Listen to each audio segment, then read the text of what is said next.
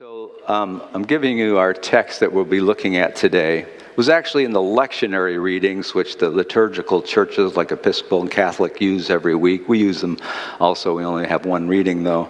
This was from last Sunday, and it's a setup for the I am the bread of life.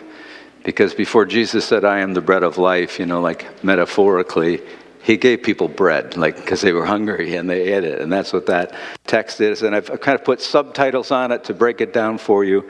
Um, but we're going to be looking at it in the context of some of the stories that Jesus would and his disciples would have been familiar with in uh, what we now call the Old Testament. So, um, just to set it up, um, my wife, who I mentioned, Julia, has a cottage. Number one, I like having a wife who owns a cottage. It's very convenient.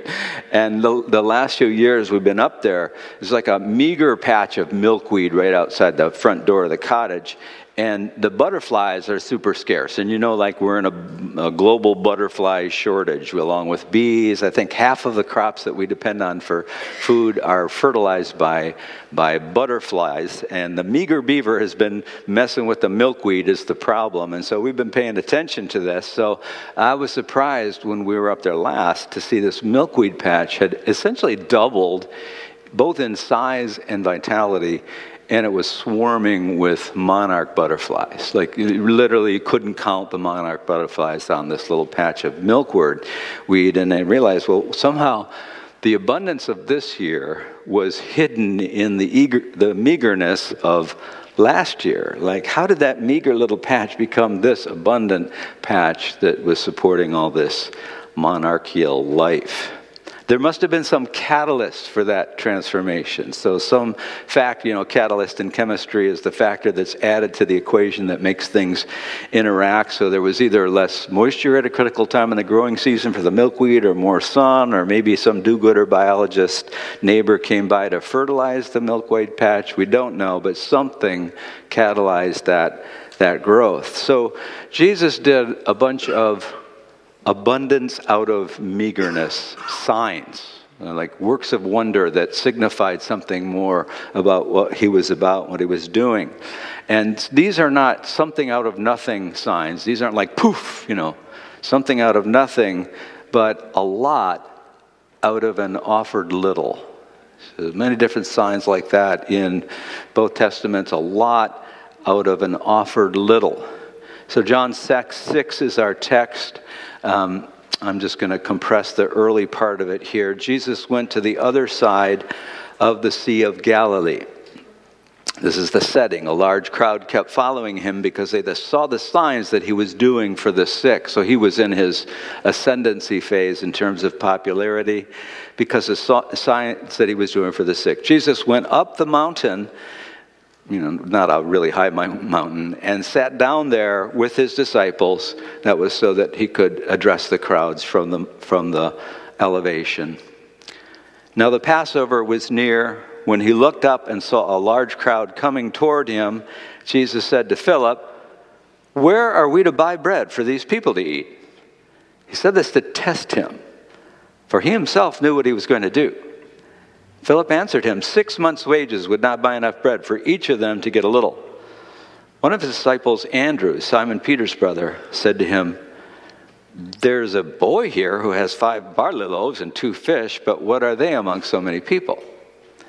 And, and you know, the rest of the story is pretty great. Uh, Jesus give thanks for the bread and the fish. Then he starts giving it away, and in the giving, it multiplies um, in his hands. And so when he's done, the crowd is like bread gorged. You know, they're like going to Zingerman's Roadhouse, where you eat from the bread basket, and you forget, oh, there's other stuff besides this awesome bread, and and they're asking for the check and the styrofoam take-home box uh, with no room enough for dessert. Everyone's just filled to overflowing with leftovers a little bit of background. The word Bible is, a, is to many of us a, a, very intimidating word. It's loaded with all sorts of cultural baggage. You know, the Bible. The word Bible just means books, and it, and it means books plural. So, what if you thought about it like that? It's like when someone pulled out the Bible, it just said books on it. Or the other term is scripture, and that just means writings, script. So if we could think of it like that, it'd be like books. Oh, this is a collection of writings.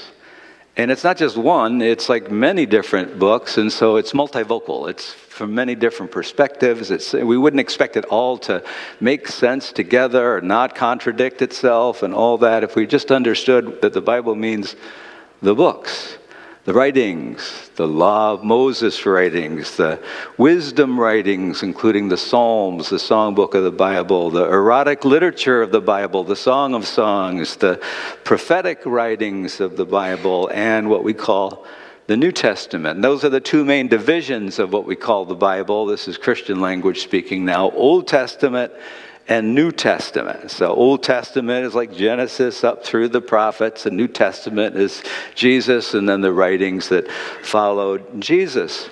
Um, now, it's very common for most of us are Gentiles, meaning we're not Jewish, and it's most most common for us to think of the New Testament is like the more fun part of the Bible. It's the nicer part of the Bible compared to the Jewish Old Testament, we call it we're forgetting that all the books are essentially Jewish writings spanning probably only like 600 years. So the writings first came together like in 500 BC, the Babylonian exile of the Jews into, into Babylon when the writings were collected, to about maybe 100 uh, uh, AD or the Common Era. So it's like 600 years that these writings. It might be a little bit better now. The New Testament is pretty old now, too. So maybe we should call the old, the New Testament old and the Old Testament older.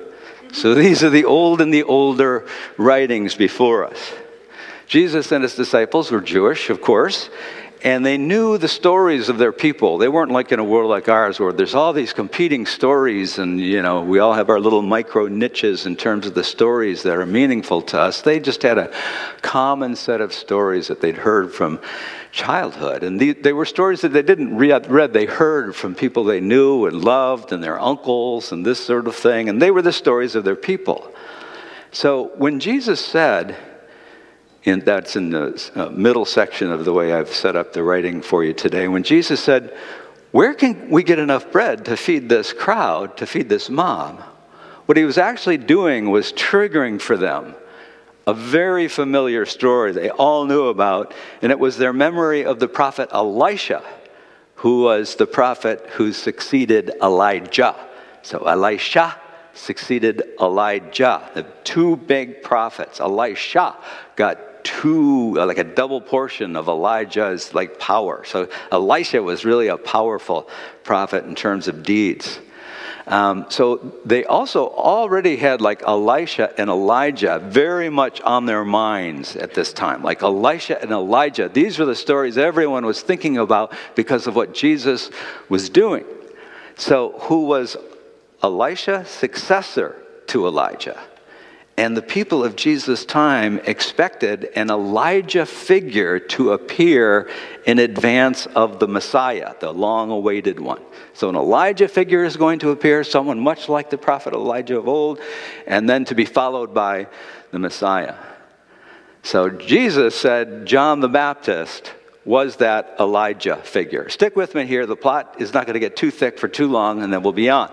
Um, which made Jesus an Elisha figure, if you're following me, okay? John the Baptist was the Elijah figure. That makes Jesus the Elijah figure, the big, powerful prophet guy. So it's like Sonny Liston is followed by Muhammad Ali, you know. Some of you know what that means. or Elvis was followed by the Beatles, or Elijah is followed by Elisha. John the Baptist is followed by Jesus. So it's really exciting times when something big is followed by something even bigger. And that's the mood of the whole situation. So, what kind of signs did Elisha, this powerful prophet of old, perform?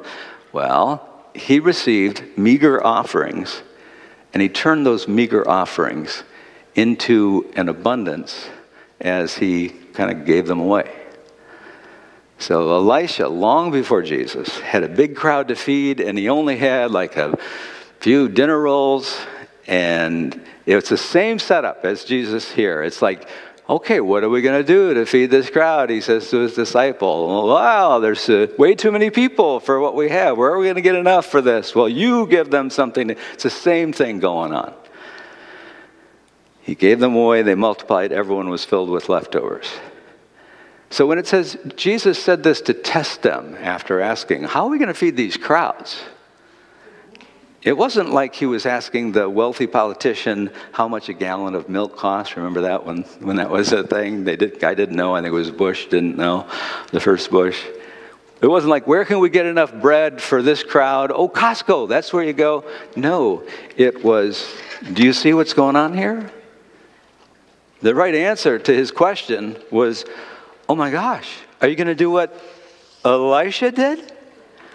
So Andrew, Peter's brother, response was, Well, there's a boy over there with five loaves and two fishes, and they were barley loaves, just like in Elisha. That was his sly way of egging Jesus on, like, do it now. do it, you know, go for it. Pull an Elisha. That would be awesome. So the thing is, as entertaining as this uh, setting is, this is like right where we live our lives, like, right? I mean, between meagerness and abundance. And fear is like always telling us that we live in a world of scarcity, that there's not enough, there's not enough. And we're always afraid when fear is working on us. There's not enough time. There's not enough money. There's not enough people who love me. There's just, there's, I don't have enough wisdom. I'm not enough. Fear turns life into a competition. So we feel like we're 12 kids eyeing a, a, a, a cake with eight pieces. Faith, which in the Bible is the opposite of fear, sees abundance hidden potentially in meagerness. That's what faith, faith is like a lens, just in the same way that fear is a lens. So Elisha's barley loaves are the last in a sequence of these scarcity into abundance signs in um, that book is called Second Kings. There's this widow on the last jar of oil who offers it to Elisha and it multiplies. And then it ends that sequence with the barley loaves, talking about Elisha now. It's the same message. Offer your eager portion and see what happens when the divine catalyst is added to that meager portion. So the catalyst is key. I'm um, go, harkening back to my earlier days uh, raising kids in like the Wilson household. And um, my then youngest daughter, Grace, is in middle school, and we're playing foosball at the family holidays. You know, foosball in the bars, it's like soccer, but, you know, the things, and you can't spin it, and rules. And four people are playing, and Grace is matched with Uncle Kit, who's by far the best foosball player at that time, and Grace is by far the worst. That's why she's with Uncle Kit. But I literally watch. I was, I think I was with Jesse because I was like Midland, and he was darn good, and we we were in the cat seat. But I watched that shrewd Uncle Kit, and he's like a salesperson. So he knows how to encourage people over the course of 10 minutes while Grace is playing. He's going, Grace, that's awesome. Grace, you're amazing. Yes, that's it. He was just a constant stream of encouragement. I literally watched Grace go from being like a middle ranking foosball player to being like a force to contend with over 10 minutes through the catalyst of Uncle Kit's encouragement. So, over the course of a lifetime, how to, you know, of course, meagerness and abundance. We might be in abundance phase right now, listening to this. Or we might be in meagerness, scarcity phase, or we might be in abundance phase in this area of our life and real scarcity in this area of our life. It's like goes back and forth. So I, you know, I had a house in Ann Arbor that was filled with, at one time, with five kids, and over a single year, the last of the kids are gone. I've become a new widower. I'm rattling around in that big house like a single penny in a penny jar. And it was like my previous abundance made my new scarcity seem even scarcer because we, are always comparative in how we think of ourselves, right? So, what the Elisha story uh, add to the feeding of the 5,000. And, and it was in the, you know, in the imagination of everyone who, who were part of this feeding of the the 5,000 story and the early hearers of this story. What Elisha's, Elisha's story adds is the bleak feeling that we have when we are in scarcity phase. Even when we've been in and out of scarcity and abundance, we know maybe this too shall pass. There's a bleak feeling we have in scarcity phase. And that's like how we feel when the meager beaver has been gnawing away at our supply of uh, trees. The feeding of the 5,000, I don't think give us a, gives us a feel of this because it's told through the lens of the disciples and their anxiety about how we're going to feed this big crowd because Jesus is putting it all on them. Whereas the first in that sequence of the Elisha stories, um, is really told through the experience of scarcity, this, uh, this widow. So I'm going to read it to you here. Um, now, a woman from the wives of the sons of the prophets cried out to Elisha, saying, Your servant, my husband, is dead. So think about it. This is a woman who's married to a guy who is part of a band of people called the, the sons of the prophets. And Elijah is probably the lead prophet in that group. So she's married to like a God lover guy who can't make any money and provide for her and is going around doing his God stuff all day and things are already a little bit short. You know, it's like it's like, you know, you're married to a preacher man who wants to start a church from scratch and it's like, "Oh great. I wish you could write code." For example. um, and she's saying to, to Elisha now, Your servant, my husband, is dead. You yourself know that your servant held Yahweh in awe. He was a real God lover. But a creditor has come to take away my two children as slaves for himself. Just think about that. I mean, like all this stuff at the border, parents being separated from their children. It's like, wait, this is bad. This is your own kids are now in somebody else's hands who doesn't care about them nearly as much as you care and has like that kind of power over them. This is, this is a very bleak experience for this woman. Elisha, Elisha said to her, What can I do for you? Tell me, what do you have in the house? She said, Your handmaid has nothing at all in the house except for a cruse of oil he said, Go borrow vessels for yourself from outside, from all your neighbors, empty vessels. Get all their Tupperware. Do not skimp. And come in, close the door behind you and behind your children, and pour oil into all these vessels while the full one's set aside. I like it in this case. Jesus did the big thing, you know, gave away the bread, and the disciples said, but this woman and her kids, get to like do the thing behind closed doors. Isn't that like an empowering thing that Elisha did for her?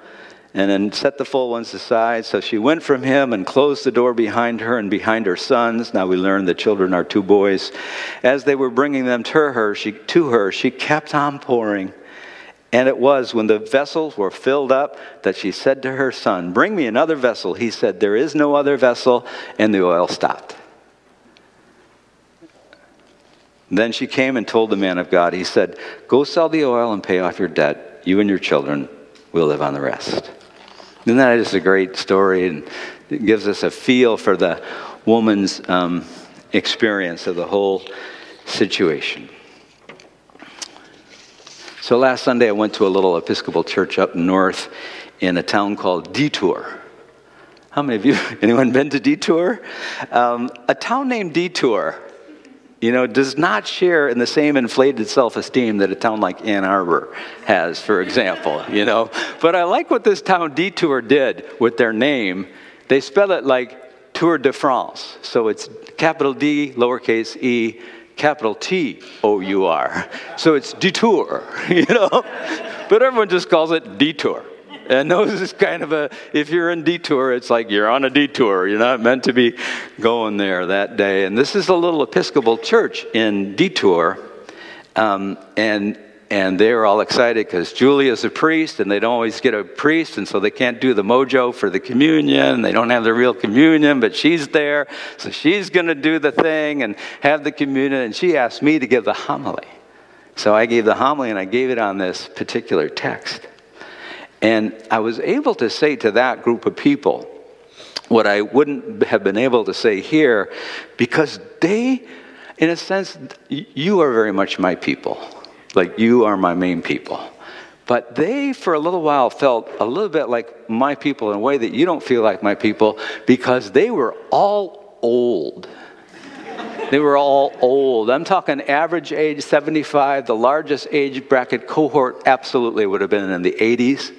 I love going there because I feel like, okay, they know what old starts to feel like, and I feel like I'm young old when I'm around them. With you, I feel like I'm old old, and so like I got a thing I got to work out. So I'm, I'm, I'm, talking about this, and I'm saying, you know, many of many of us in this sacred space are are in the back nine of life. So our next big transition isn't going off to college or starting a career. Our next big transition is the mother of all transitions. And I, I tell them, you know, I didn't realize that how long the run up to this can loom in life. Like, I remember when I turned 55. And I, I used to call myself middle age. Like, starting in my 50s, I call myself middle age. And then at some about 55, and I did the arithmetic 55 times 2 is 110. So calling yourself middle aged when you're 55 is a very optimistic assessment of your age. And that's when you start thinking about, oh, the next big transition for me is wow. Uh, at this stage of my life, I can actually think, I think about death every day. That's not morbid, but I think about my own death, the fact that I'm going to die. I think about it at least one time a day. Now, while I'm doing this, the whole place, and these are white Episcopalians, mind you, they are with me, and I can tell from their bodies like they're nodding their heads. They're like, oh yeah, like because they're like, you know, they're dealing dealing with this stuff, and I'm like, oh, I got them in the palm of my hands with this. This is amazing when you can grab an Episcopal crowd like that. and then I remember um, how my stepdaughter, many of you know Oceana, she's 19 started to refer to our reconstituted family as our gross little family that's when I knew she was kind of settling into my participation in her, her what was like her family, Julie and herself. And we, we all came together in the wake of a significant loss. Um, Oceana lost her dad too soon. Julia lost her first husband. I lost my first wife. And so we all had this shared significant loss in our recent past. And I knew that I was being like I was in the inside track as Oceana's stepdad as I'm leaving one day, leaving the house, and I heard her call out to me. She's, she's, she can really belt it out, um, even in just normal speech. She called out to me, though, as I'm leaving the house. The door's open, the person's walking their dog in front of me, and she says, Don't die, Mr. Ken. And I yelled back at her, We're all going to die, but just probably not today. and, and I'm thinking about that guy walking his dog, you know, listening to this, this exchange. That that's just like part of our, our world and experience. But you know, I, look out at this crowd and I'm like, I know many of you and I know many of your stories, and I realize that though you're much younger, many of you have suffered actually quite significant losses. Or I've, I've done weddings where, where the parents weren't at the wedding.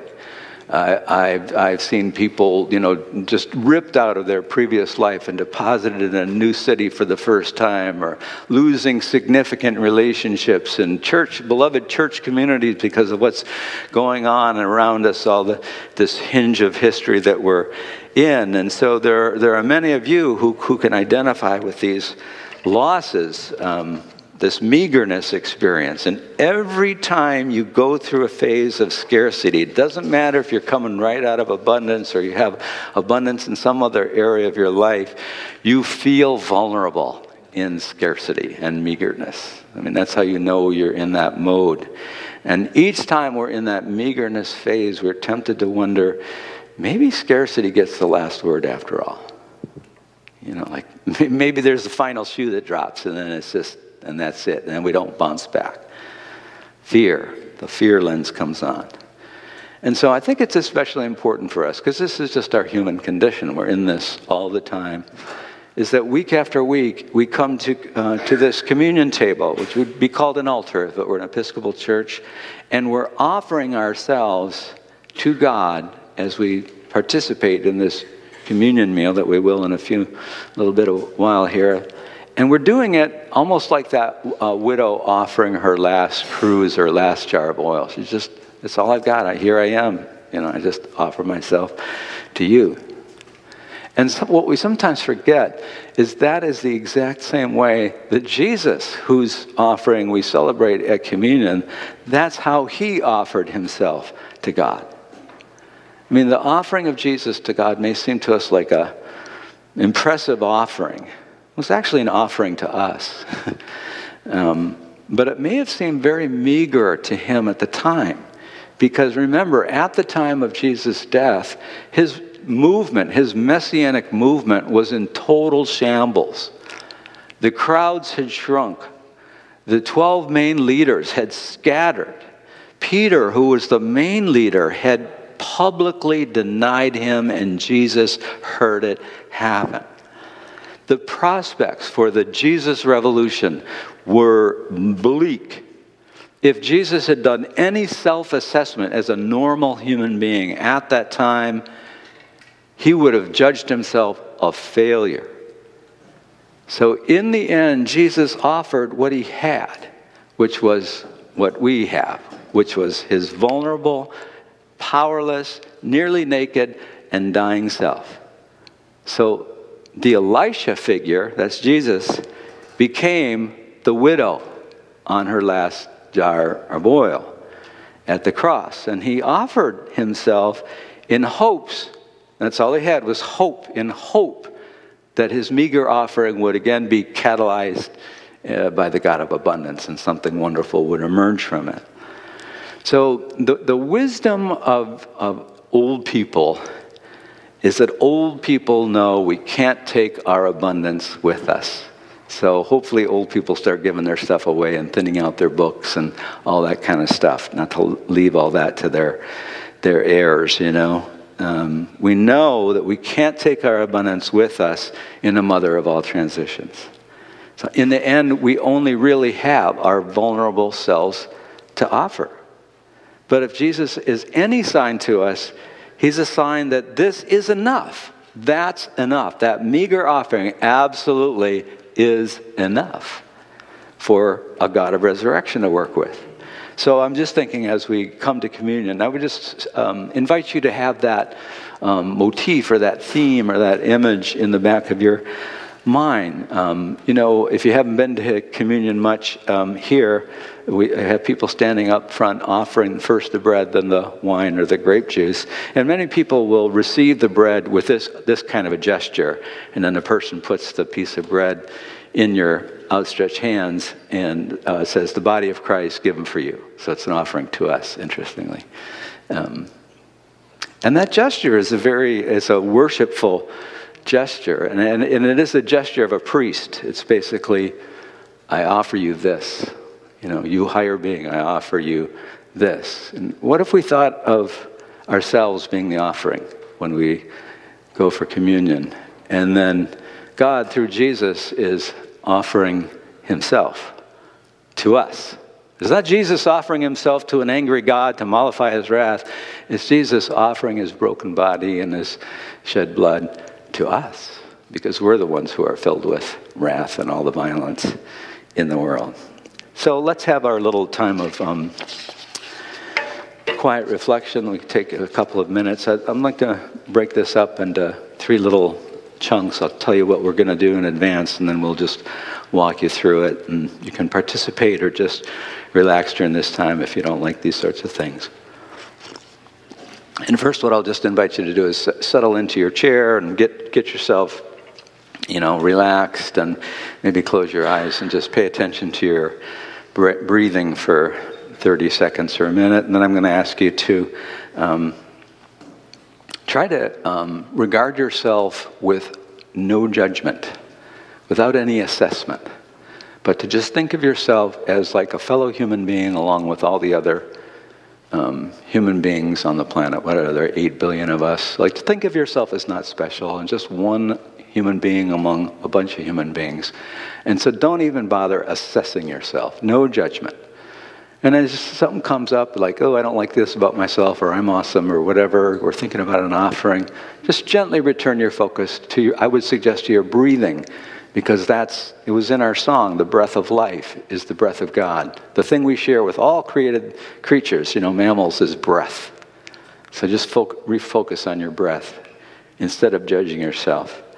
And then for the final little section i'll just invite you to imagine that picture of that gesture of holding your hands up as if you're to receive communion only you're offering yourself your meager offering like that widow uh, and you're making that offering to a god of abundance okay so let's just do the first part. Um, take a minute to relax, get comfortable. And if you'd like to gently close your eyes, that's fine. And just pay attention to your breathing. Maybe some good couple of deep breaths, maybe in through the nose and out through the mouth.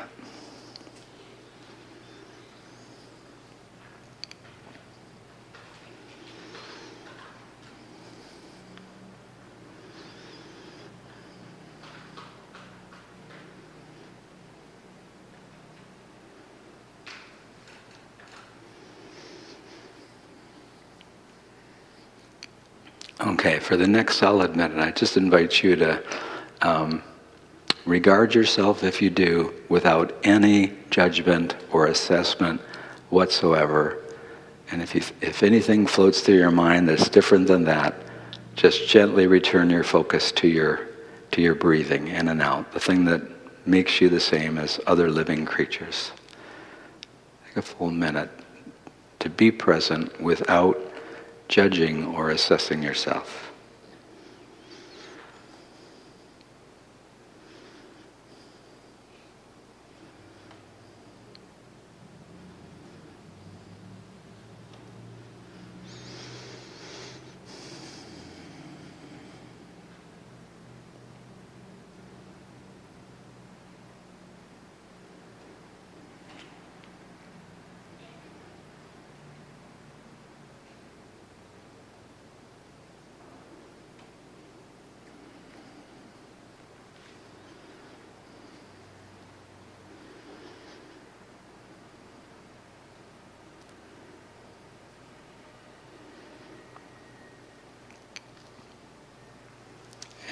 And now, if it's helpful, I just invite you to imagine um, that gesture of extending your hands together upward um, as you're offering, and picture yourself, if you can, as like the equivalent of the woman who, the widow who offered her last jar of oil. Just sit with that picture for a little bit, and we'll be done.